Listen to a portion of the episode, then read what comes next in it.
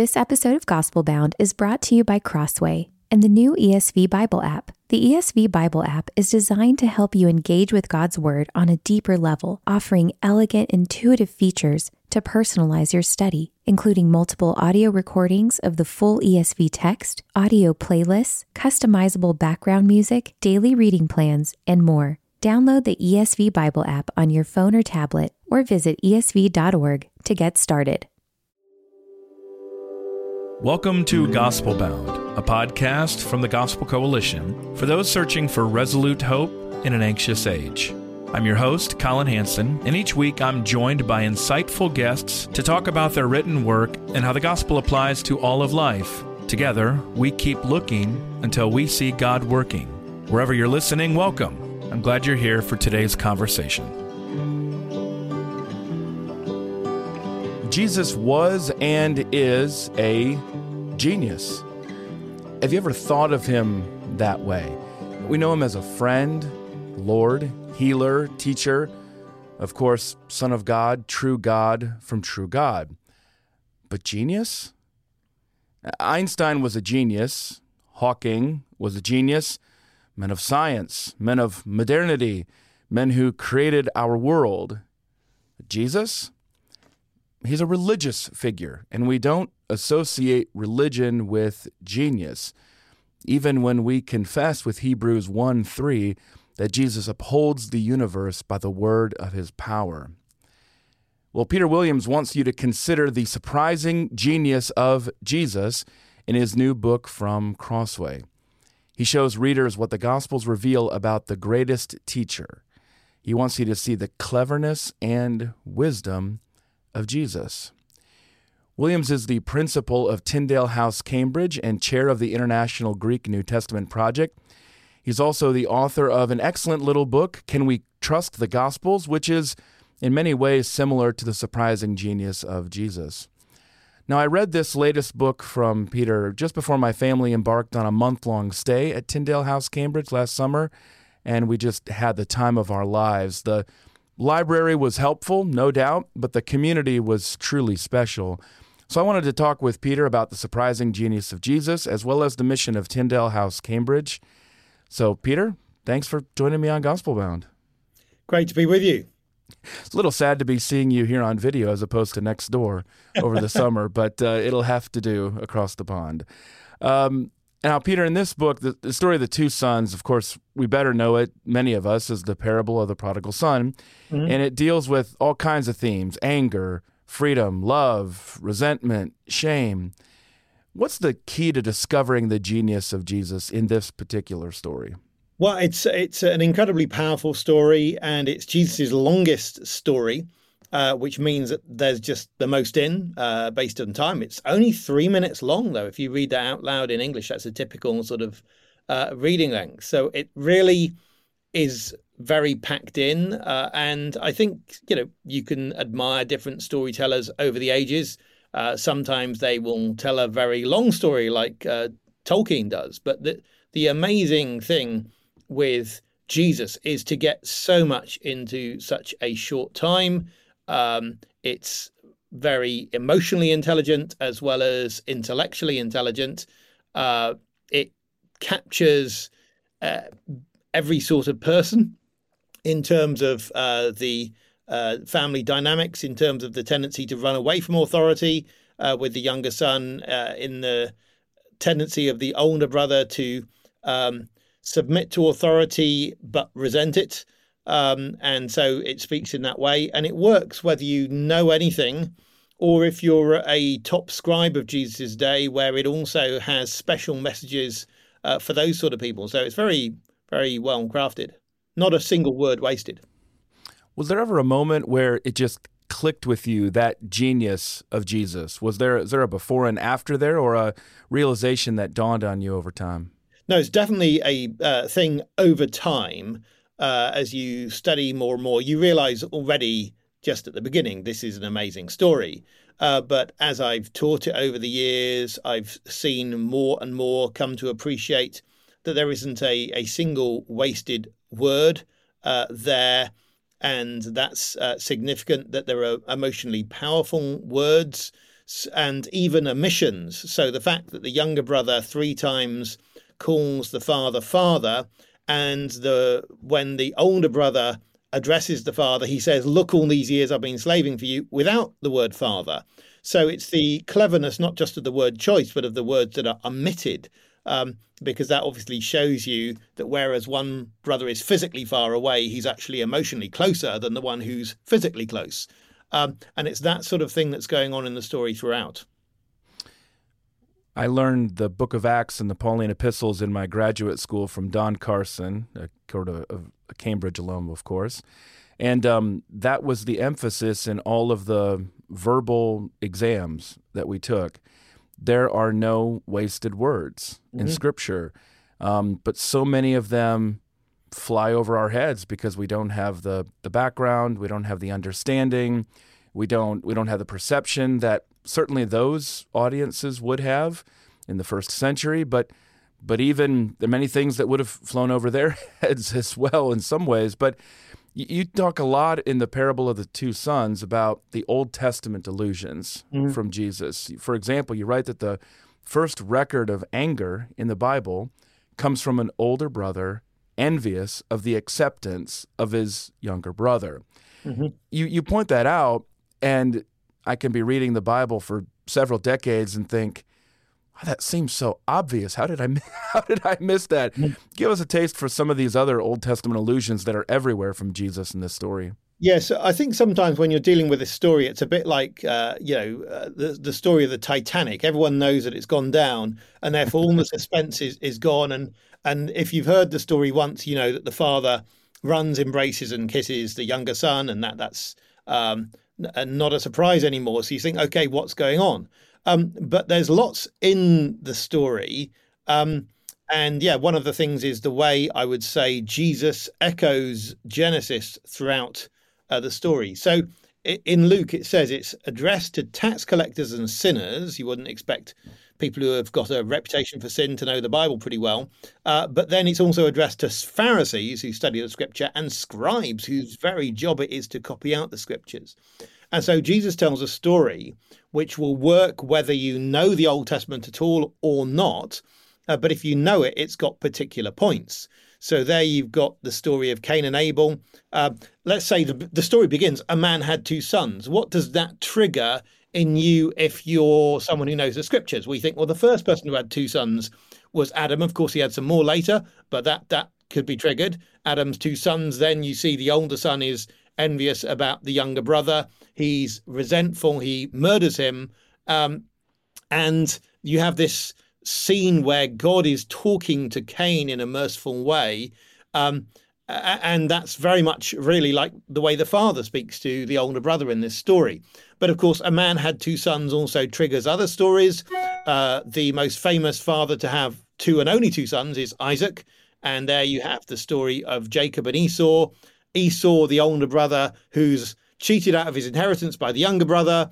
And uh, as a result, the younger brother goes off into a far land, feeds uh, animals, and then uh, he, because his older brother's angry, he's trying to get away from him, and then he comes back eventually, and you're expecting him to get absolutely uh, splatted by his older brother. He's heard that he's got 400 armed men and it's coming towards him. And in the most surprising turn of events in the Old Testament narrative, actually, Esau runs, embraces, and kisses his younger son.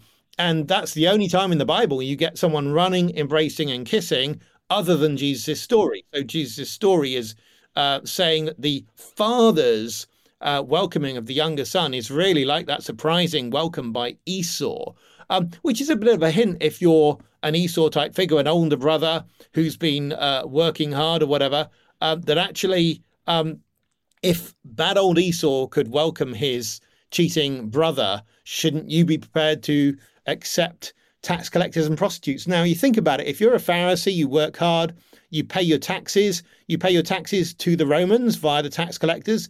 That's a bit of a painful thing to do, uh, uh, giving money to your overlords. And it's those awful tax collectors that are, are facilitating that and enriching themselves out of that. And the thought that they can just get access to God, as Jesus seems to be suggesting, is a bit of a problem for you. So all of that message is there.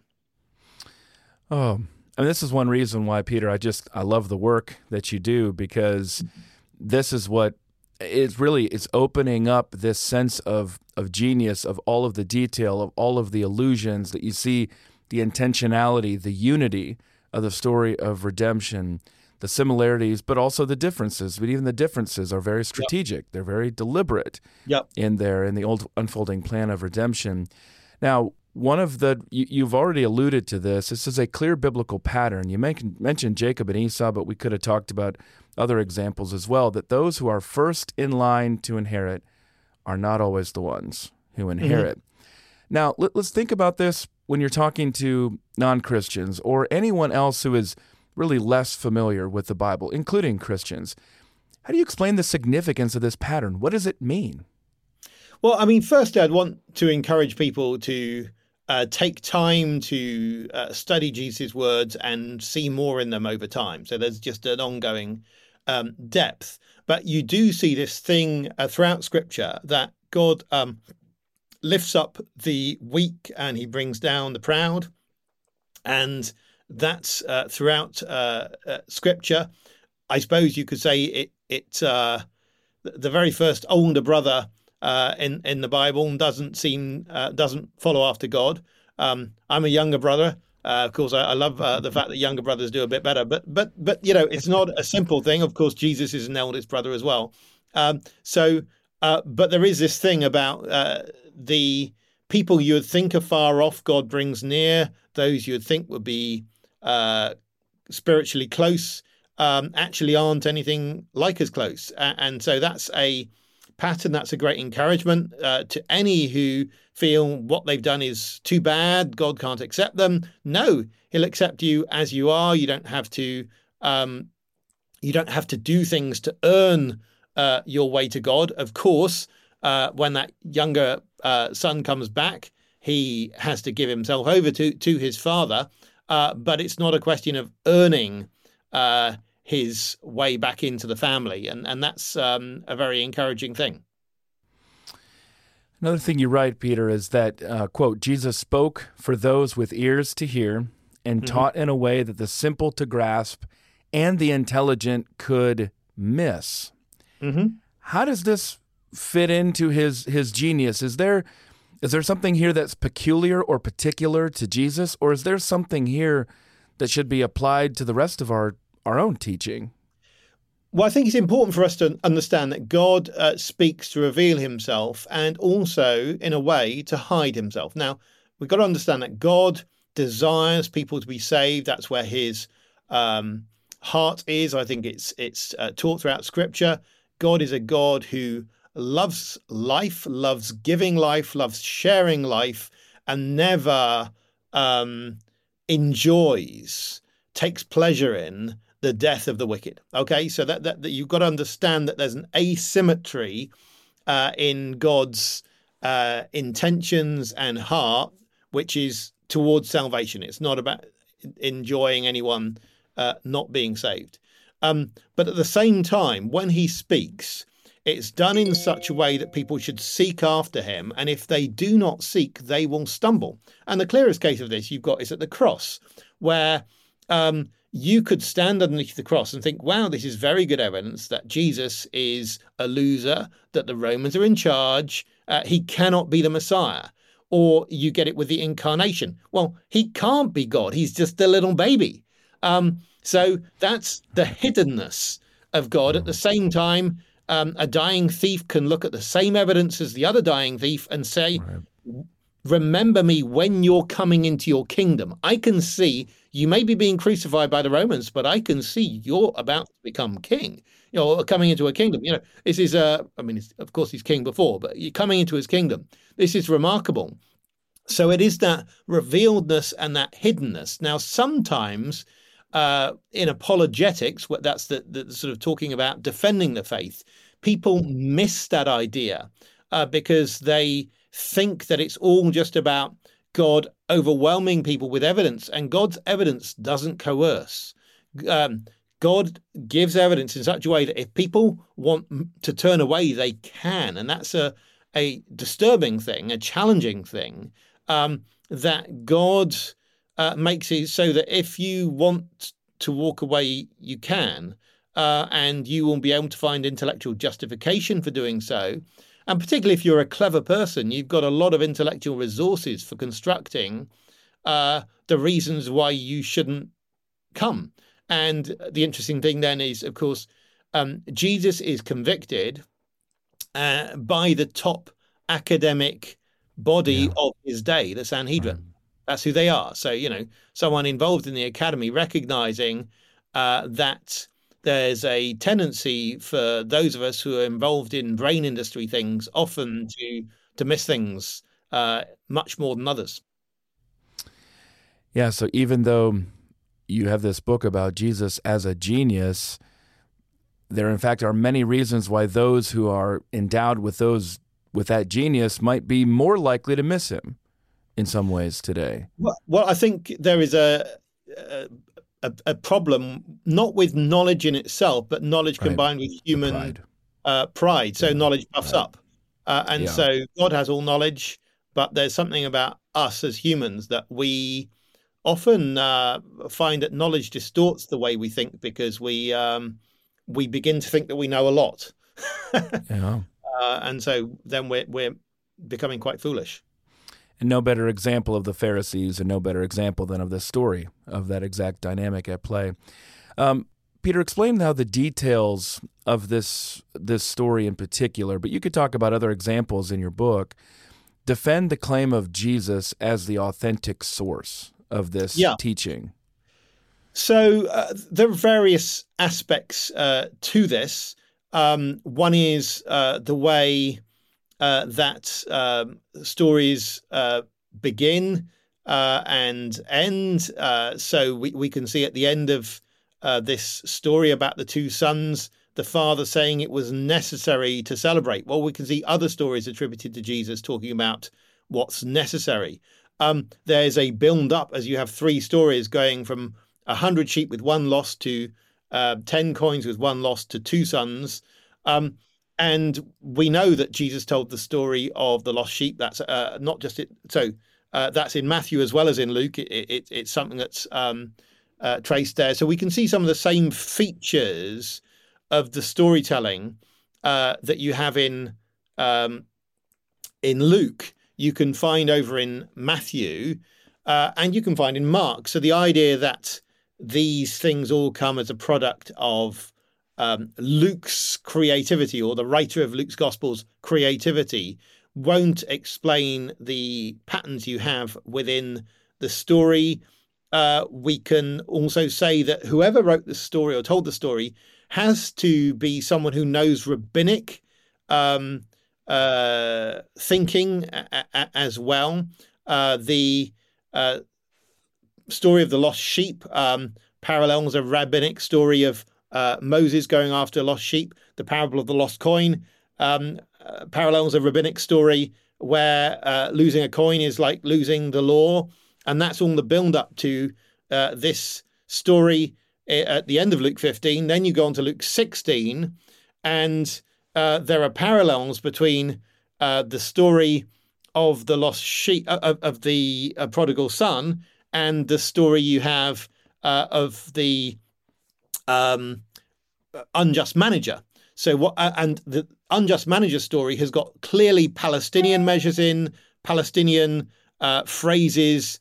Uh, like about the unrighteous mammon, and and that that they're not coming from a Gentile author, but what you can also see is whereas in one, the younger son says, How many of my hired servants? In the other one, the um, unjust steward says, How much do you owe? It's the same phrase. And you will find actually lots of linking phrases between that and even the following story, which is the story of the uh, temporarily rich man and Lazarus.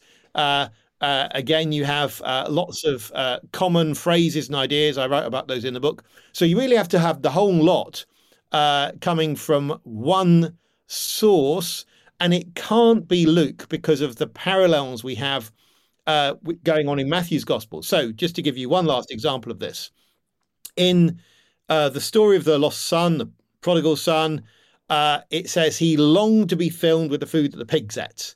Um, and then in the story of the formerly rich man and Lazarus, it says that uh, uh, Lazarus, uh, sorry, the rich, the one who was rich when he was in Hades, longed. Sorry, no, Lazarus longed to be filled with the food um, that fell from the rich man's table, but along came the dogs.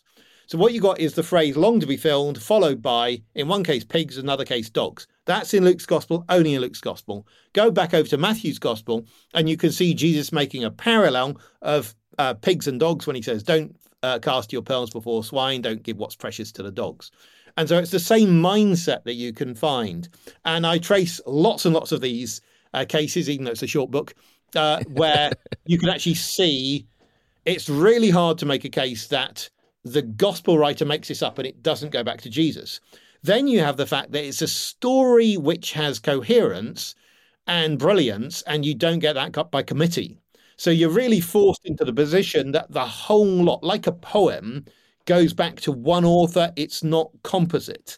Um, it's got the same technique of composition throughout it. Therefore, this uh, most obviously goes back to the most famous Palestinian Jewish teacher, namely Jesus. Absolutely. Now, that's such a good overview, Peter. And take that and let's address Bible study teachers, small group leaders who are listening or watching this preachers, how should they work to be able to draw out or uncover the genius of Jesus? Um, they can do that in part by what you're talking about there, drawing the connections Old Testament, New Testament, intercanonically across the Gospels. But what, what does that look like? How do we draw that out in application? Well, I think part of it is to expect uh, there to be depth in what Jesus yeah. says. So I think often um, we're familiar with what Jesus says, but we haven't really expected there to be depth. So people are often underwhelmed by Jesus' shortest story, which says uh, the kingdom of heaven is like a woman taking uh, leaven and putting it in three seahs of fine flour until it's uh, it's all um, uh, risen. And you think, well, there's nothing there at all, is there? Except that there's only one other place in the Bible that you get three seahs of, of flour, and that is uh, when Abraham goes to Sarah and says, "Quick, get three seahs of flour uh, and, uh, uh, and and bake uh, food for the three guests who are coming to visit Abraham." And of course, they're coming with a message that this barren old couple are going to have a child, and in fact, that's part of a package where um, their children are going to be innumerable, like the stars and like the sand. So, what's Jesus saying in that story, incredibly short parable, is the kingdom of heaven is that growing thing. And it just starts with this small, unassuming meal uh, that Sarah makes. Uh, and as Abraham and Sarah show hospitality to people, they don't even know how special they are initially. Uh, they don't know this is God and two angels. They just think they're visitors. And as they start that underwhelming thing, it just grows and grows and grows. Um, and there's such a lot you could draw into that. You could do a whole sermon on that. Um, but I think people are often um, not expecting there to be depth uh, in Jesus' stories. And so I think you need to expect there to be depth and then study the Old Testament and and look at how it's drawn on time and time again in Jesus' stories. I love that. It, for the last few questions, Peter, I'd like to talk about Tyndale House, mm-hmm. Cambridge. Mm-hmm. So mentioned there that we got to spend a month there over the summer with you guys, and um, just give the folks who are watching and listening here a feel for the for the environment at Tyndale House. Yeah, and I'd love you also to uh, share some of your own thoughts from your visit. But, um, what what I'd say is we're aiming to be a place which raises up uh, servant-hearted uh, Bible scholars who really want to give their gifts uh, for the global church. So people from around the world do come, and uh, people can be in our um, library for a month, or or they could be there for three years. People come for different lengths of time. Some people are doing degrees while they're doing a PhD. They might be writing a book. Um, but what it means is that It's an incredible place for networking because we have 50 or so people and quite a lot of them living there because we have accommodation too. And so you build a, a global community. So when you come, let's say, for a month, you're likely to pe- meet people from uh, lots of other continents and develop some connections and friendships which actually last. And the longer you are there, the more of those you're going to have. And so it's a, a um, I think it's the the biggest crossroads we have eh, within the evangelical church for uh, yeah evangelical biblical scholars uh, spending time together and also looking to do so in a context where we're not puffed up uh, by what we know because you know that the other people you're having coffee with at 11 o'clock in the morning uh, are just as bright as we are. They've all, everyone, you know, everyone's got achievements. I mean, people at different levels, um, uh, different uh, ages and stages. Um, but we shouldn't be bragging about what we, we can do. And if we, we do, hopefully someone will bring us down a peg or two pretty quickly. Um, uh, because yes, there's lots of other people in the room who've written books or are going to write books and and have significant ministries, and so uh, that's where um, hopefully we then can get down to thinking how we can serve God together. Uh, and of course, in addition to um, serving people who come to the library and community, we're actually trying to be quite proactive, bringing people in. We had uh, 38 people from Brazil uh, visit re- recently. We're trying to uh, serve um, uh, people around, around, around the world. Um, and uh, that's we've also got research projects that we put on, produced uh, our own uh, Greek New Testament here, yes. um, and uh, that is. that we're um, working on trying to give the church the best possible um, uh, text of the New Testament, but also looking at doing research on the history of the Old Testament and things like that.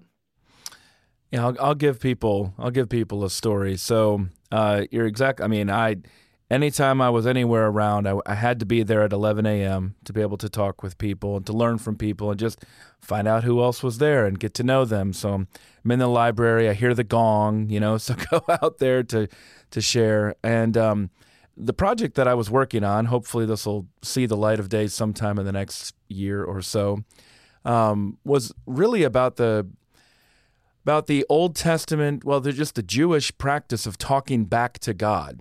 So the problem is that God seems silent, but there's an entire world of the Old Testament into the New Testament of talking, uh, of just questioning God, of where are you, demanding answers from Him, demanding, you know, calling Him to account.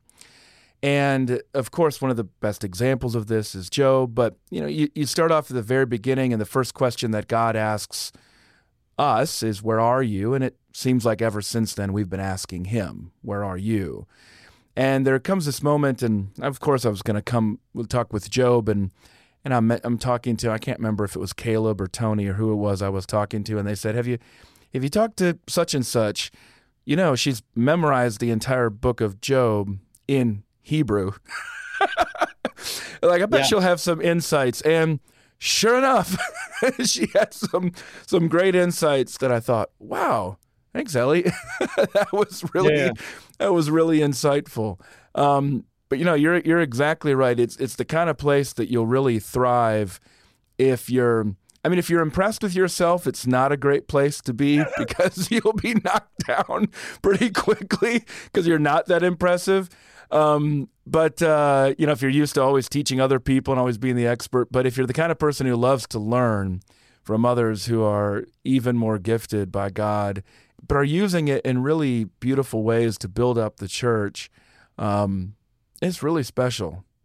So that was that's yeah. that's one of my lasting lasting memories there. Um, what does it, you, you mentioned a bit about the the Hebrew, what you're working on with the Hebrew Bible, and what are some other upcoming projects that excite you about Tyndale House, Cambridge? Well, I mean, we get speakers on the road. We produce a uh, magazine, uh, the Ink magazine, which uh, we can send people electronically, as uh, and we also have a journal coming out. So those are all sort of ongoing uh, things. And I think uh, in future stages, we're looking um, to generate a lot more knowledge about exactly how uh, scribal scribes make mistakes. Um, I think that will give even more precision and confidence about the text of the of the Bible. Uh, so we're looking uh, to do that, and we're also looking at the way names uh, change over time, which will be um, uh, great fun. We don't uh, looking at that at the Bible in relation to surrounding cultures, and so we expect to have some exciting things to say in about three to four years' time. Uh, so you know, research is is, is long. Yeah. Um, people are often wanting give it give us you know the stuff now, uh, and we're saying actually we're trying to take uh, a long term view of this, not shoot from the hip, uh, but do genuine research where you don't know everything you're going to find out at the end. It's a bit like prospecting for oil. Uh, you could know that there's oil in this general area, but you don't know which ones are going to um, yield it. And I, I think that's where, uh, when we're looking in I- ideas, you don't know wh- which one's going to prove the most fruitful. You mean that you don't know when you're looking at an ancient manuscript and it turns out it's the first map of the stars?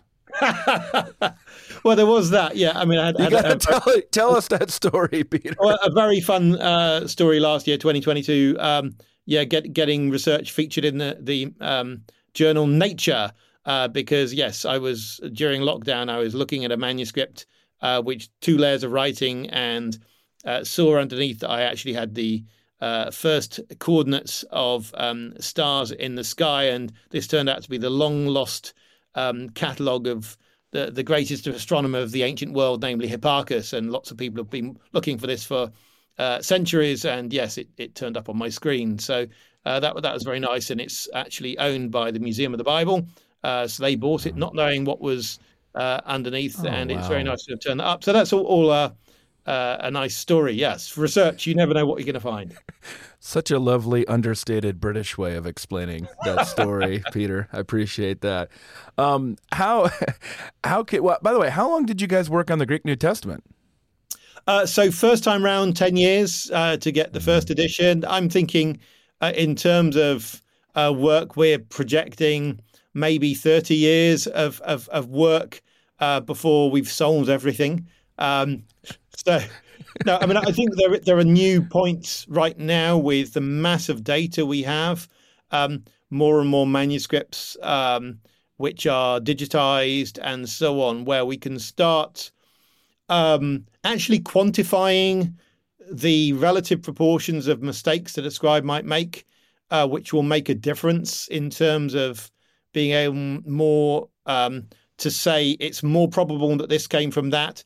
Uh, in, I think up to now it's been a bit of armchair um, uh, work, and, and I think uh, that there's a lot that can be done over the next 10 or 15 years using really bright people, maybe some AI, um, Yeah. and you know, uh, do, just trying to do the uh, um, the best job we can with the amazing mass of data that's flowing in right now. Yeah. Uh, Peter, how can someone support Tyndale House, Cambridge? Can they just show up at the red, famous red door and say hello? Can they study Well, there, yeah, live there, yeah. use the library? How does this work? Yeah, absolutely. Uh, yeah, we'd love people to uh, uh, come and visit, and uh, there are ways that yeah people can uh, get involved if they uh, have have got a scholarly bent.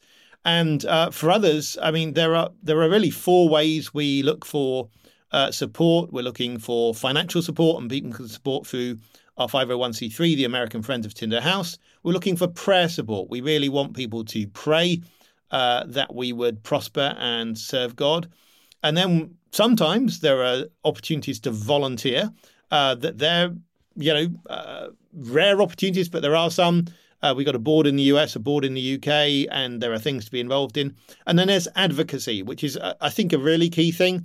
That is we're not well known, um, and so for people who are on social media, just to um, amplify things that we put out and spread the word about uh, Tyndale House is something we'd really like. So any of those ways uh, are ways that people can be involved. Maybe it's too much British understatement, Peter. Maybe it just uh, really no. That's that's what I was hoping to do in part with this uh, with this podcast. I I've got another another memory, of course, of our first night in Cambridge. Uh, you'll you'll recall this, I'm sure. But um, my kids have you know they've come transatlantic. They've driven up from London, and I've said we're not going to just go to sleep. You know, we're going to stay up the whole time. And so we we stumble out. We run into you and we're immediately walking at Peter Williams Cambridge pace with my uh, with my five year old daughter who insists that she must be carried by me because she can't keep up and all this sort of stuff. So not only am I getting a wonderful tour of Cambridge, but I have wonderful memories with my kids. My son was able to keep up, but my daughters, uh, you guys were kind to put I up remember, with her yeah. incessant um, difficulties. But in fairness, she kept saying, I have little legs. it's true. Yeah. She's got little legs. Well, Well, they get harder to carry. That's true. Um, well, goodness. Well, Peter, it's been it's been a delight to be able to talk with you about the surprising Likewise, genius of of Jesus. Uh, Peter Williams, my guest on Gospelbound this week, is the principal of Tyndale House, Cambridge. Thanks, Peter. Thank you. Thanks for listening to this episode of Gospelbound. For more interviews and to sign up for my newsletter, head over to tgc.org slash gospelbound. Rate and review Gospelbound on your favorite podcast platform so others can join the conversation. Until next time, remember, when we're bound to the gospel, we abound in hope.